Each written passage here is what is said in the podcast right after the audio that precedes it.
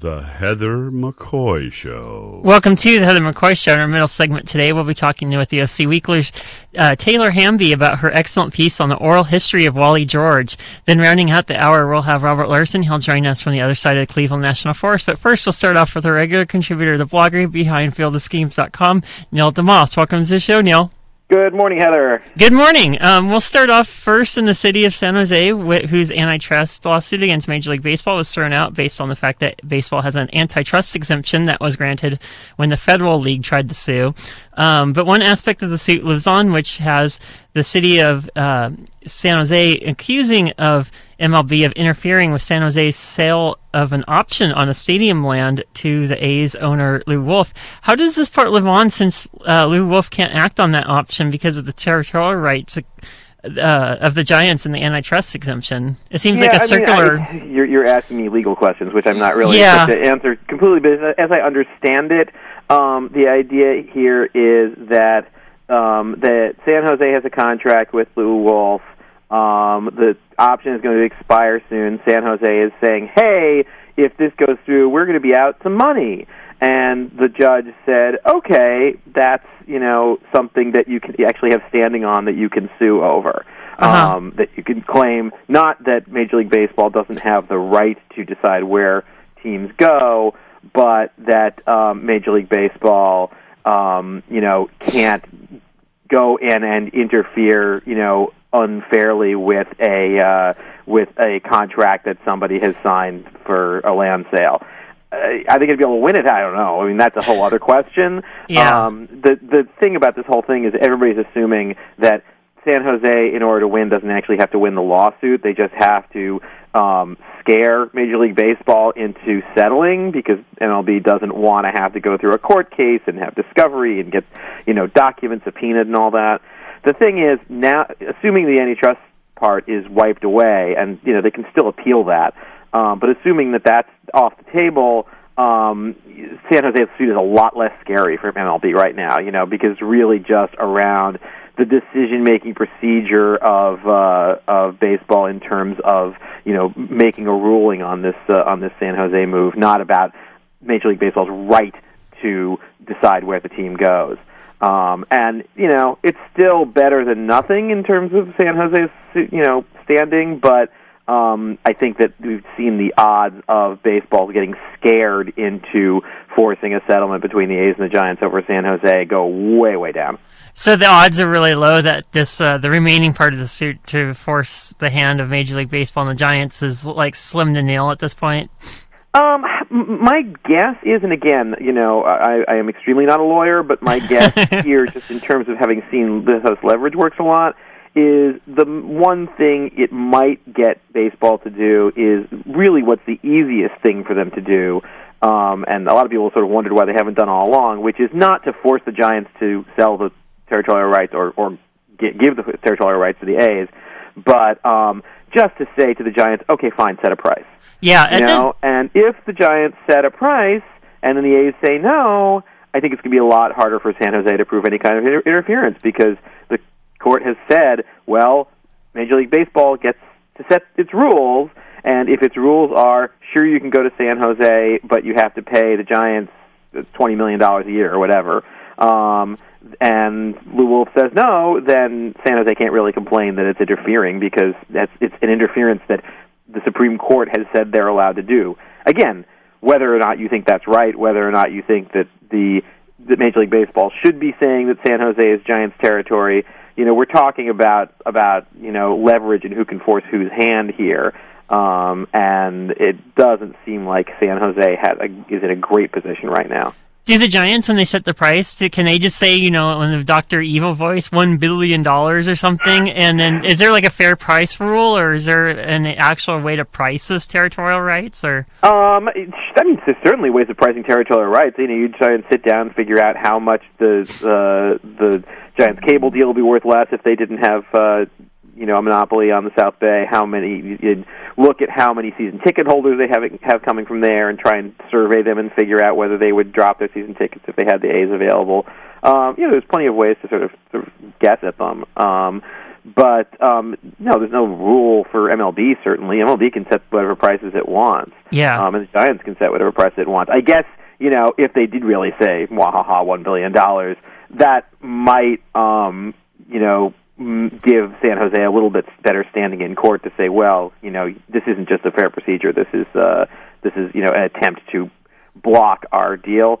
But seriously, I mean, I, I it's still it really seems like a weak weak case. I mean, again, I, I feel like I have to say I'm not a lawyer every single time here, but um, you know, the all that they're really saying here is that um, San Jose can claim that MLB is interfering with this one land sale, and the it, it, that's not what's going to to force you know a move here. What's going to force a move here is if baseball is really absolutely terrified of ever having to go to court, and with the fear of losing potentially their antitrust exemption off the table, I think baseball can withstand a, a minor court case. Well, what made the Tampa Bay lawsuit so potent that they actually rewarded them with an expansion franchise? They never even got to a lawsuit there. They just threatened Yeah. a lawsuit, and that was an antitrust case where um, it wasn't just a matter of um, trying to uh, prevent a team from from uh, moving into someone else's territory. It was actually a team that was up and moving to uh, you know unclaimed territory, and the owner wanted to do it, and there was nobody stopping him. And MLB stepped in and said, "No, we want you to sell to Oh. someone local." So it was wasn't just a matter of MLB um, using its territorial rights. It was a matter of MLB, you know, deciding who was going to own the team and where it went. And antitrust law is apparently, or at least that section of antitrust law, is very strong in Florida for some Uh-huh. reason in that in that you know federal district. Um, and uh, they were very frightened of uh, of having to go through that case because they thought it had a chance of of actually you know moving ahead.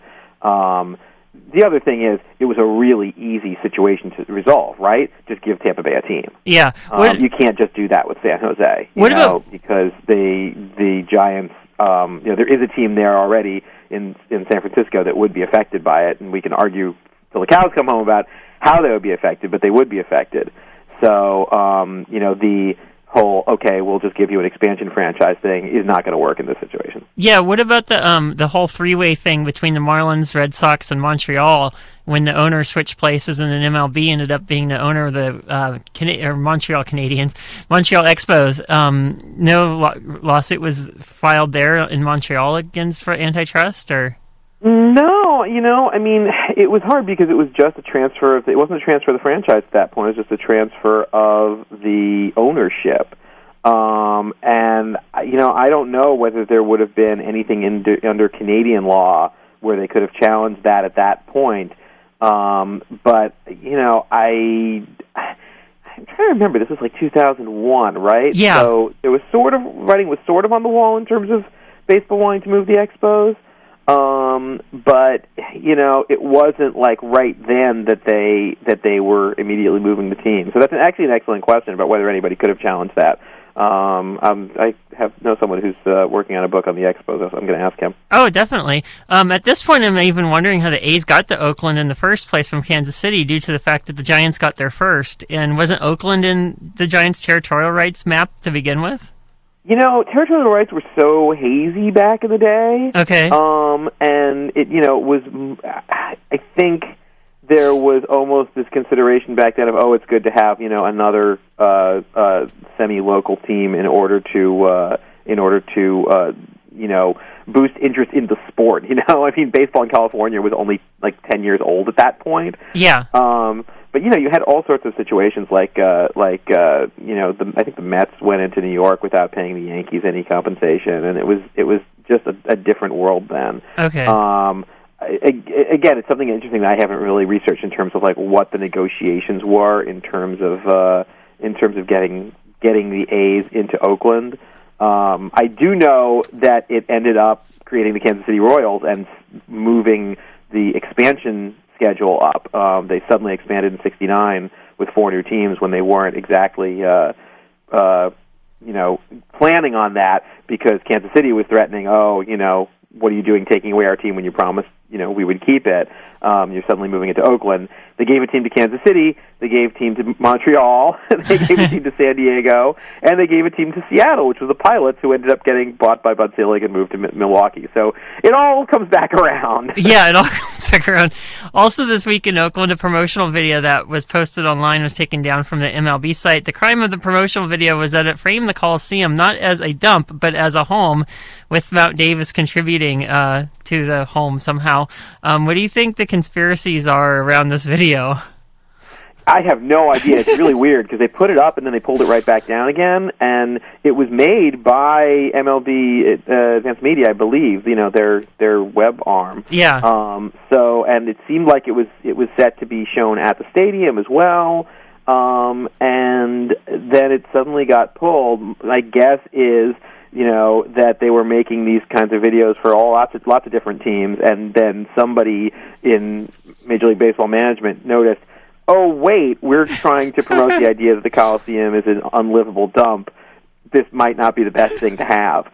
Um, so it's it's very very odd. It just winds up being a, a big PR black eye for them, right? Because it makes it look like they're like they're actively trying to uh, to kill the the if not the Oakland market, at least to at least to kill the Coliseum as a viable a viable place. I mean, and you know, I think we talked about this before. I went to Yeah. a game at the Coliseum earlier this year, and while it was by far not the nicest stadium I've been to. It has a tremendous atmosphere, in part because it's a place where you really just go to watch the game, and there isn't a lot of other stuff to do there. Um, so you know, you would think that uh, baseball would be interested in promoting what it has while it has it, even while trying to say, well, you know, we can't. They, they could play it a different way, right? They could say, wow, the A's have this great fan base. You know, they deserve a new stadium. Um, but they're not saying that. So, Yeah. um, I think it's it's just sort of usual MLB ham-fistedness. I was just thinking of just now of just like a, a remix of that video, and in the middle of it, Mr. Hanky breaks through and starts putting brown stuff everywhere um, due to their Man, Dude, poor, they're- poor Coliseum is never going to live that down. yeah due to the shower incident earlier this year. Um, in Minnesota, they're starting to slash the wish list of the stadium design. Are you one of those people that has a grim outlook of humanity, and you think that it, that um, you know, cost overruns are just to underestimate the cost of the whole thing project to begin with, or Um, yeah, sort of. I think that's kind of the way the the the development game works. You know, is that you you never want to come in with a price that's more than it. You know, you never want to overestimate the cost at first because it doesn't benefit anyone. Well, I mean, I guess it benefits the people who are paying for it, who after it's all over find that uh, oh look, we have money left over. Yeah. Um, but realistically, you know, whoever is trying to get a bill passed to fund a stadium wants the number to look low because um, they, uh, you know, it's harder to get a billion, one point two billion dollars passed than a billion dollars. Um, and you know, the develop whoever is, is you know trying to bid to actually build the thing wants the cost to look low, so they're going to get the contract. Um, so everybody kind of conspires to lowball and figure, you know what, do this, and then later on we can either trim some of the bells and whistles, or we can find some more money or something. But it's always you know easier to get the thing approved first and then figure out um, how to deal with the with the final budget. Um, so you know, I mean, the nice thing about it is that the that Viking Stadium is so ridiculously over designed that if they have to trim 10 feet off of the, you know, what are they, like 100 foot high glass doors in the side of the stadium, they can live with it. yeah, yeah. Speaking of football, any thoughts about the Frontline documentary, League of Denial? It was fantastic, and it any lingering interest I had in watching football has been, or I, I should say, any, any lingering tolerance I had for watching football has been really extinguished. I mean, I don't know how I could watch a game right now and not think about all those slow motion, you know, beautifully shot NFL film slow motion scenes of, you know, players smashing their helmets together, and not think about the the human cost of that. So. um it's going to be really interesting. You know, I've talked to a lot of people who say, "Hey, football's incredibly popular, and um, you know, nothing's going to change about this." And I have talked to a lot of people who say, who are football fans, you know, bigger football fans than me, um, who say, "Man, I don't know what I'm going to do because it's really, you know, feels, you know, morally and ethically, you know dubious to keep enjoying and watching this sport when you know that so many people are suffering really, really, really debilitating injuries, and potentially, you know, almost everyone in football is going to suffer some sort of debilitating injury as, as a result of this. Yeah, Um, it's tough, you know, and I don't know what the solution is. Um, but I, I, I kind of tend to believe the people who have been writing that you know football really is facing an existential crisis, and that you know it's nothing's gonna, it's not going to go away in five years or ten years, but in twenty or thirty years, as kids grow up who were not allowed to play football because their parents said no, it's too dangerous. Um, that is going to change things. the league is pass happy to begin with, so why not just change it to flag football at this point? Um, you know, I think just make it be all Madden all the time. you know, just have the the graphics are so good, and computer players can't, you know, uh, suffer head injuries unless you program them to. So I think you know, just everybody watches on TV already, even if they go to the stadium. Yeah. So you know, just just have it be all computer players. You could have way more exciting plays. You know, you could have like a special uh, rule where in the last two minutes of the game, gravity is turned down and the players could like leap thirty feet in the air. Oh, that'd be cool. so much more exciting. Yeah. One storyline that the Frontline documentary brought up and then kind of dropped is the fact that the league approved Mike Webster's disability claim when it stated that his injuries, uh, specifically his forgetfulness, were consistent with playing football in the league. It seems like the NFL knew of a problem long before they admitted it publicly. Um, any chance we'll ever get to see how much they knew and when? Or has that boat sailed since the players settled their lawsuit with the league before the start of this season? Uh, you know, I have to imagine that given enough time, uh, some of that stuff will start to leak. You know, because there just have to be way too many people who know, right? Yeah. Um, but um, yeah, I mean, right now, I mean, I assume everything is under lock and key, and anybody who uh, who uh, you know who does know about this has like NFL snipers following them around, like ready to pull the trigger in case they start to talk. Jerry Jones looks like a guy that he would have snipers. Um, so, anyways, He's got his he's got his own personal team. yeah, exactly. Um, will you be attending an event in Madison Square Garden just so you can see if you got beer spilt on you? Um, you know, I'm really looking forward to it. I've I've you know been going to the garden since I was a little kid, and this new renovation sounds freaky, if nothing else. um, you know, they said they were building these sky bridges that um, were going to be like you know walkways over the the the you know arena bowl, which sounded like a kind of dumb idea.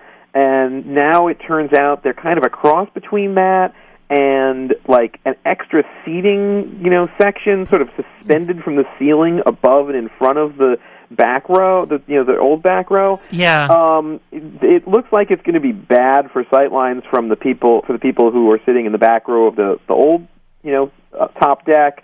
Um, and I have no idea what it's going to be like sitting up there. And like you said, I have no idea what it's going to be like sitting under it because they, you know, I've seen photos now, not just renderings. They've got these little glass railings, and you know, there's going to be a lot of drunk people walking along there. And if they drop anything, it's going to go right on the heads of the people. I would say about in like the old, like 200, 300 level, like not the real expensive seats, but the next one's over. yeah. So, um, I, you know, I'm not quite sure what they're thinking. I mean, you know, we've all been saying, okay, you know, Cablevision's putting a lot of money into this uh, into this new renovation, and sort of excited about what it's going to look like. But we have to remember that Cablevision is not exactly the most sensibly run company, Yeah. um, and you know, the Knicks and Rangers have not exactly been the most sensibly run. So, I don't know why we should expect these renovations to be sensible either. I imagine it's going to get closed off when somebody gets hit in the head with something large and the lawsuit persists. So I give it about three months. Um, yeah, yeah, definitely. Either that or it'll just uh, post Isaiah Thomas up there to uh, warn people not to put their beers on the railings. that would be cool. Uh, Dylan the boss, he runs fieldofschemes.com. He joins us every week, and it's really cool that he does that. Thanks for being on the show this week, and we'll talk to you next week. Cool. Talk next week. Okay, this is Heather McCoy Show.